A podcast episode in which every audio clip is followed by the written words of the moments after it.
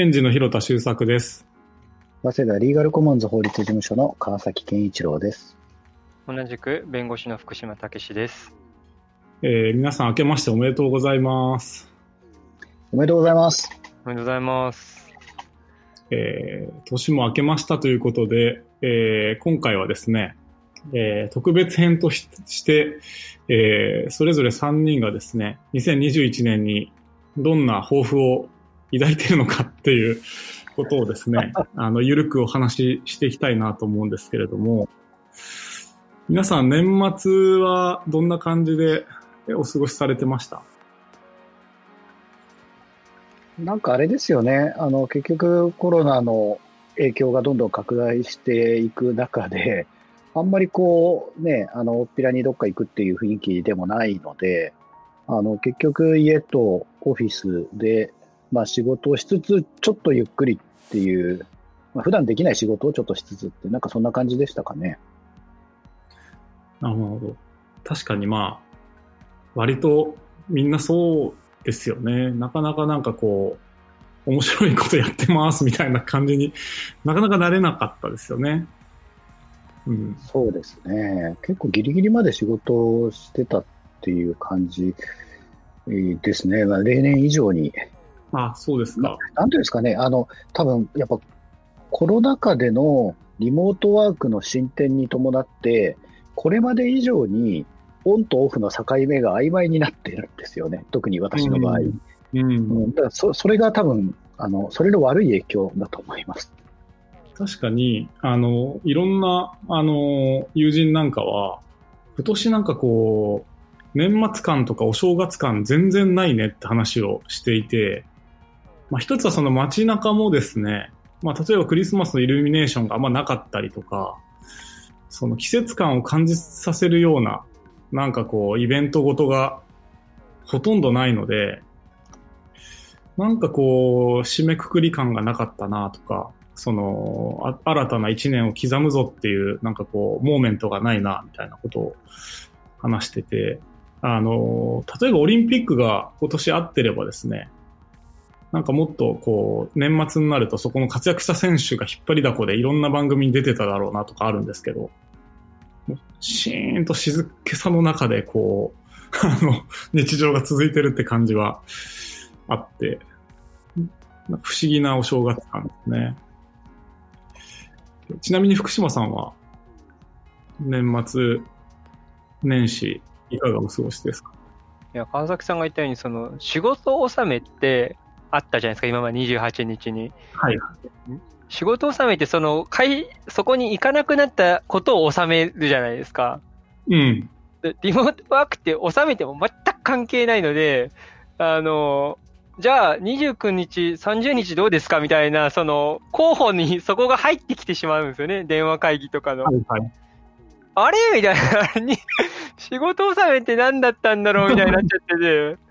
だからちょっとこれはこう正式に仕事納めっていうのを、なんか国に設定してもらわないと、マジでこれ31日も、31日も入ってくるなって思います。やっぱ僕、確かにサラリーマン時代、僕は電通で働いてたんですけど、その年末やっぱり仕事納めの日って、早々に昼ぐらいまでにみんな事務的なことを終わらせて、なんか偉い人がなんかお寿司とかを買ってくれて、それみんなでこう食べたりとか、あとその電通だとそのメディアの方たちのお付き合いがあるので、メディアの人たちがみんなこうご挨拶に来てくれたりとか、自分たちが行ったりとかして、お世話になりましたみたいなことを言ったり、あと先輩がなんか昼ご飯になんか年越しそば食べようよって言って、大体そば屋に連れてってくれたりとかってのがあって、でそこで一応なんとなく振り返るみたいのがあると、なんか今年も終わるんだなみたいのがですね、じんわりこう感じられるってのがあったんですけど、だから逆に言えばこの年納め感とかっていうものは、その人と会ってたからこそその感覚を得られてたんじゃないかっていうですね。今年も終わるなっていう感覚は、人との関係の中でやっぱりこう感じるものだったんだなっていうのをですね、改めてちょっと感じてまして、コロナ禍において季節感とか、そういったものがどんどん消えてくっていうのは、すごい寂しいような感じもしますね。うん。確かに。で、仕事は終わらないしみたいなことがあって、それは結構変な正月って感じですね。でもそんな中で、ちょっとなかなか目標って感じじゃないとは思うんですけど、というかこの企画を出した時2人は悩みに悩まれたと思うんですけど、ちょっととはいえ一応ね、暦の上では区切りなので、2021年っていうのを、まあ、どんな年にしていきたいか、それぞれお話聞きたいと思うんですけど、どうしようかな。まず最初に福島さんに聞いてみましょうかね。福島さんは何か今年の数字的に言うと、僕はあんまり本読まないんですよ、実は。なんかそう仕事の本以外はあんまり読まなくて、家にあるのも大量に仕事の本はあるんですけど、ほとんどそれ以外の本ってないんですけど、でただちょっと、まあ、読んでみたいなっていう本は 2つあって、一つはブレディ・ミカコさんっていう人、はいはいはいはい、ちょっとイエローでちょっとブルーな、僕はイエローでホワイトでちょっとブルーで、そうちょっと妻が読んでたんですけども、で調べてこれ高校の先輩なんですよね。あ、そうなんですね。でなんか結構いろんな人が面白いって言ってて、もうちょっとこれ読んでみようって言って、でとうとうこの人なんかいろんなところでもブレディ・ミカコおすすめみたいな感じにも出てて、何する人かよくわかんないんですけど、とりあえず読んでみたいっていうのが、はいはい。でもう一個はボブ・ディランについてちょっと音楽聴いてみようかなっていう。ほう。あ、でもあれですよね、去年出たアルバムはむちゃくちゃ評価高いですよね。あ、そうなんですね。てか、それ自体知らないです。あ、ですね、ピッチフォークっていう音楽メディアがあって、これまあ多分、好き嫌いすごく分かれる音楽メディアなんですけど、まあでも、とはいえ、天下のコンデナストが運営しているですね、音楽レビューの、もう評論家っていうと一流の音楽ライターと編集者が作っているメディアがあって、そこが毎年ベストアルバムっていうものを発表するんですよ。毎年というか、毎日ですね、5個ぐらいアルバムで良かったやつを、評価つけてて、10点満点で何点かっていうのを出すんですよ。で、だいたい8点以上のやつでベストアルバムっていうのがつくんですけど、それなかなか出ないんですけど、まあ、当然ボブ・ディランはそこ入ってきてて、すごく去年もそれで話題に、とか僕はそれでそこの評論なんかも読んで、あ、そうなんだみたいなことで感銘を受けてたんですけれども、なんでボブ・ディランかっていうとですね、事務所の近くに絵本屋さんがあるんですよ。世界のなんか絵本が1万点ぐらいなんか収めている、はい、でそこ子供の絵本買いに行った時にボブ・ディランの歌を絵本にしたものがあって、それ買ってみたらすごい内容良くて。あ、そんなのあるんですね。そうなんですよ。で、まあ、ちょっとで子供多分内容まだ分かってないですけども、まあなんかもメッセージもポジティブだし、手元に持っといてほしい一冊だなっていう気はする一冊であるので、なんかでただどういう人かとかどういう歌かとかどういうメッセージかとかは全然その全体は全く知らないので。ぜひ読んでみたい、触れてみたいなっていうのが来年の目標ですね。まあなんか、その絵本を読む限りでも、やっぱりなんかこのまでの分断とか、コロナによる影響で格差というのは変ですけれども、コロナでダイレクトにインパクトを受けた人と、株とかで一気にガーって儲けた人で、いろんな局面がある中で、それが一つの国の中にいて、でなんか分かれていくっていう時に、なんか一つの架け橋になる言葉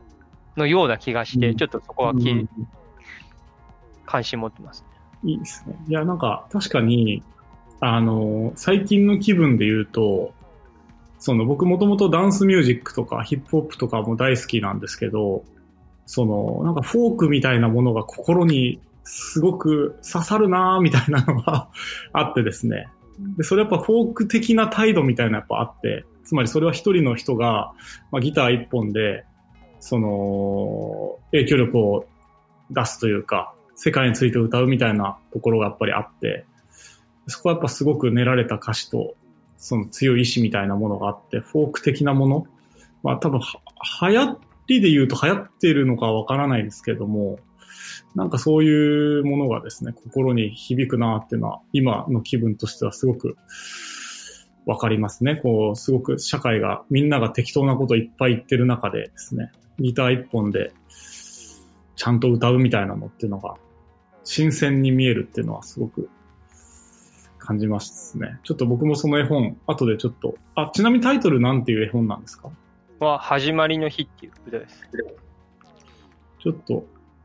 ありがとうございます。ちょっと僕も読んでみたいと思います。ありがとうございます。川崎さんはいかがですか？はい。そうですね。改めて抱負って言われると構えちゃうところあるんですけど、まあもうズバリこのポッドキャストを続けるということかなと思います。はい、で今ちょっとね数えたんですけど、我々今これが35本目の収録だと思うんですよ。ほう。で去年の2月からでしたっけ、ちょうどコロナになり始めたぐらいから、あれでもなる前かな、最初は会ってやってたんですよ。そうですよね。そうか、でも放送し始めたのって、でもエイプリルって書いてあるけど、これあれか、昔、全部エイプリルになってるのかな、2月ぐらいですよね、確かね。はい。だからまあ、約1年弱やってきて、35本コンテンツ作れて、で、なんかようやくなんていうんですかね、まあ、まだまだ模索中ですけど、まあ、フォーマットじゃないですけど、なんていうか、まあ、法律の話を中心にしながらも、まあ、番外編みたいなのも自由に入れていって、なんかこう、やりとりも、なんとなく、なんていうのかな、感覚つかめてきたところあるので、まあ、これをあと1年続けると、まあ、50本ぐらいコンテンツが増えると。で、最初に広田さんと言ってたのが、とにかく100本、作るところまでやりきろうという話をしてたと思うので、うん、今年でその結構なんていうんですかね、ゴールが見える、ゴールっていうか、まあもちろんその後も続いていければいいとは思ってるんですけど、まあ100本っていう一つの目標に向けての一番重要な1年間だなというふうに思うので、ちょっといろいろ仕事の状況とかお互いあるとは思うんですけど、まあしっかりちょっとこれを続けていくっていうことを。自分の生活リズムの中心に据えてですね、やりたいなという意気込みであります。はい、いやー、意外なとこから熱い目標が出てきていいですね。でも確かに今35本も作ってたんですね。ありがたい話ですね、続けさせていただいてね、これはね。いや、本当そうなんですよ。35本も作ってたって思わなかったですよね。うん。結構ね、結構意外な人がですね、コツコツ聞いてくれてて、でまあなんかいい意味で濃い人たちがすごい聞いてくれててですね、それは励みになりますね。別に僕らはその、ね、たくさん聞いてもらいたいっていう感じよりも自分たちが話したいから話してるってところはあるんですけどですね、割と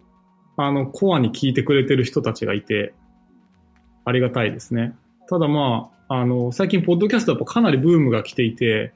有力なメディアなんかもですね、バンバンチャンネルを作り始めていて、もう今すごくですね、チャンネルも増えてきてる中で、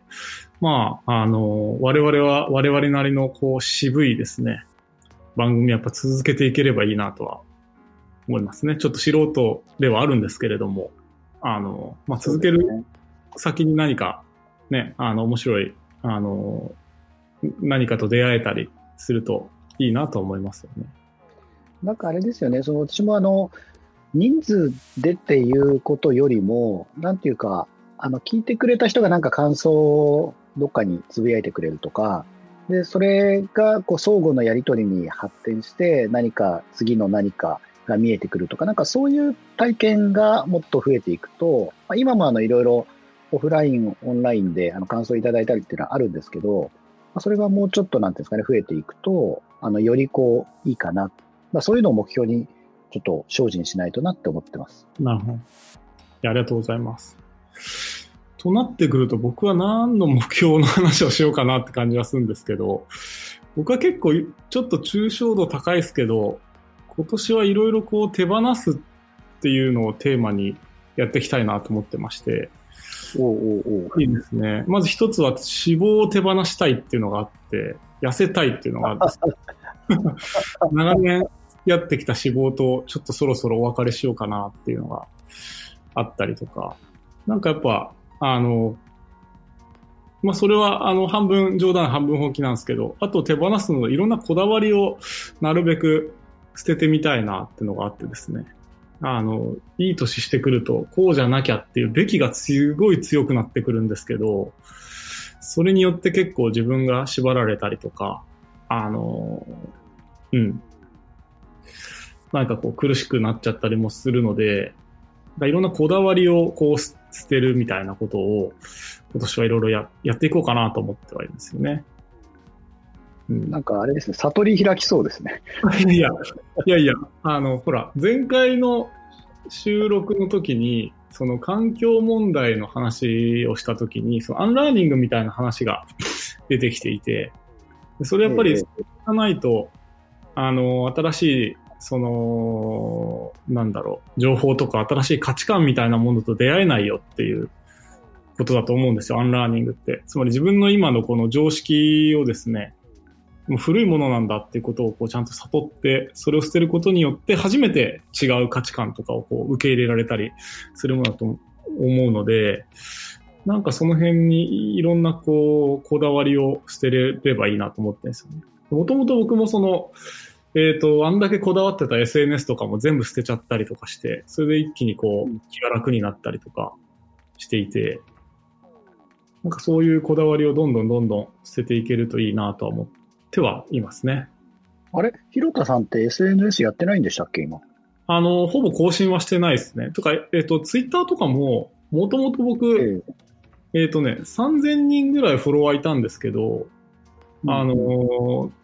如めんどくなって、アカウント自体消しちゃったんですよね。あ、そうなんですね。はい。ツイッターとか、無限に見ちゃうんで、そうですよね。反応とかあると嬉しいじゃないですか。だから、それがでもそこに縛られてることに気がついて、自分で自分にキモいなって思えたのでやめちゃったっていうのがあったりとか、今度なんかその辺へのこだわりというか、捨てたことによってだいぶその時間もうちょっと本読んだりする時間が増えたなとかもあるし、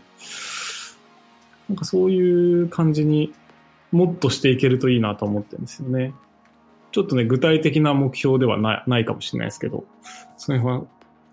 考えているというところで、なんかそんな感じで今年は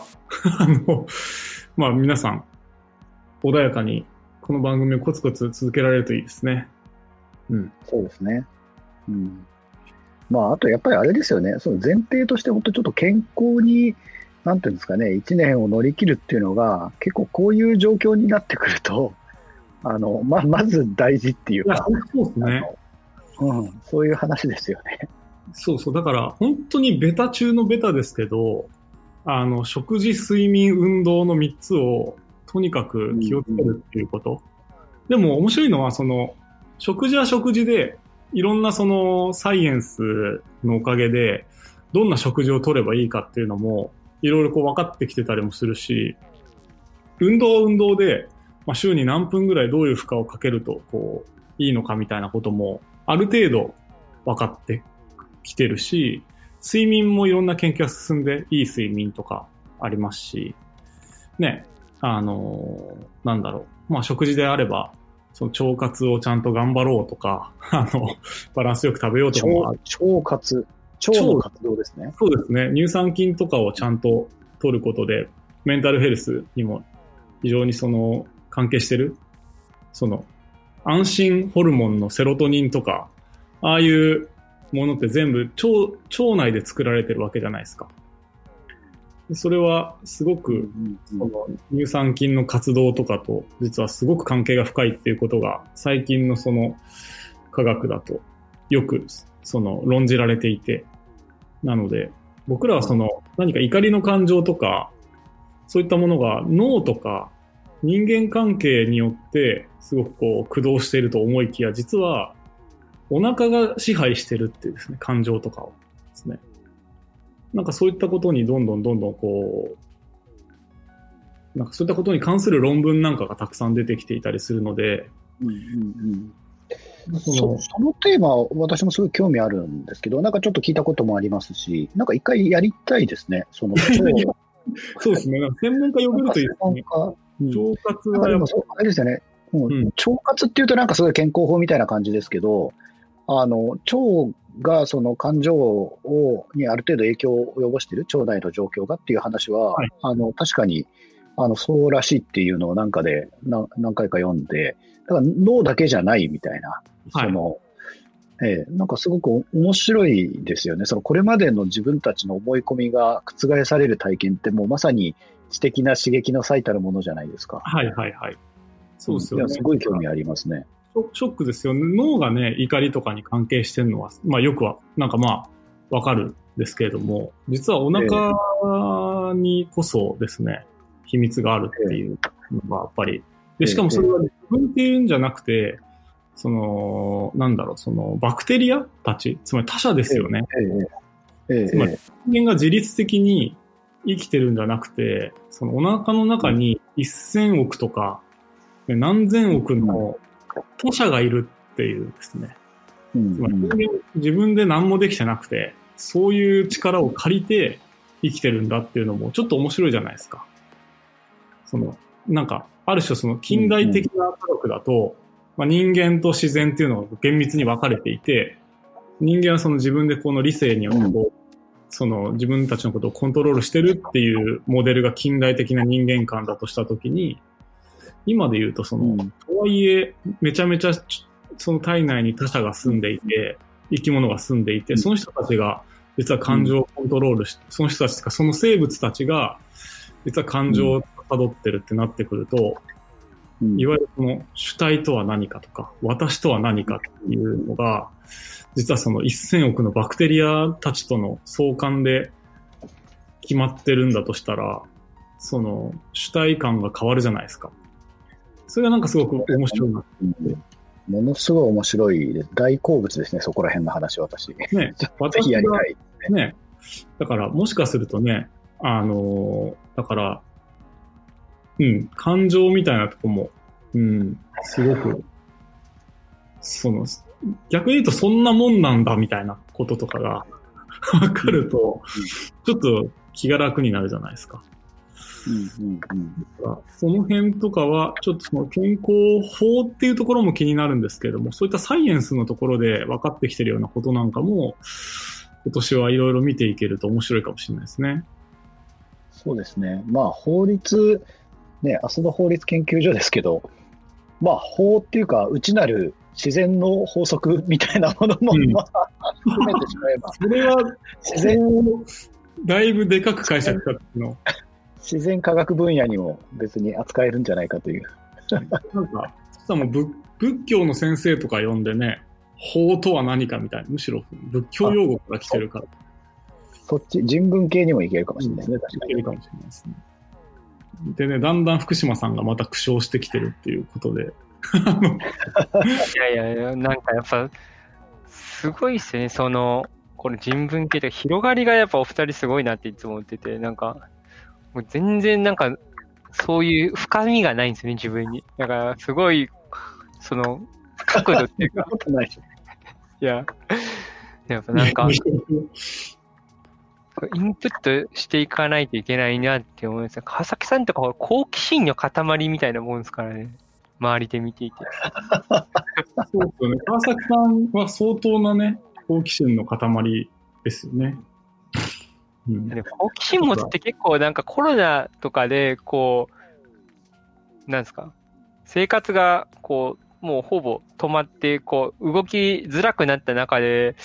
こう次なんか楽しみ見つける上では結構大事なものだなっていうのは結構気づかされたので、これは来年この年はやっぱそうですね、好奇心っていうのを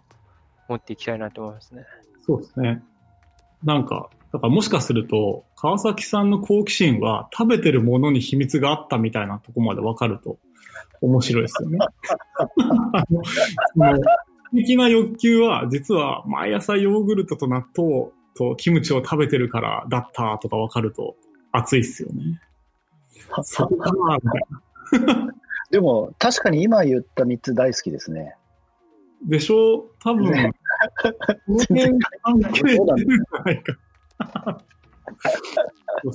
いつもね前向きで肌ツヤとかもいいじゃないですか。だから多分ね食生活とかが多分いいんだろうなと思うんですよ。運動と睡眠と。睡眠はあんましてないと思う。まあでも睡眠はねしてるんですよ。むしろ結構私なんだかんだ言って寝る人で7時間とか寝てるんです。ででもね、食べ物は結構昼はカップラーメンとか事務所の空きスペースで食べたりとかって結構多いので、どうなんでしょうね。うん、どうなんでしょうね。でもなんか、まあちょっとそこは分かんないですけどね。それを今年はサイエンスしていけるといいですね。川崎さんの好奇心は、どんな乳酸菌が影響してるかっていうの分かると。いやー、なんだか、はい。ということで、ちょっとグダグダになりつつありますので、一旦ここで、はい、今年の目標ということで、はい、お話できてよかったです。じゃあ、今年も、はい、どうぞよろしくお願いいたします。はい、よろしくお願いします。頑張りましょう。お願いします。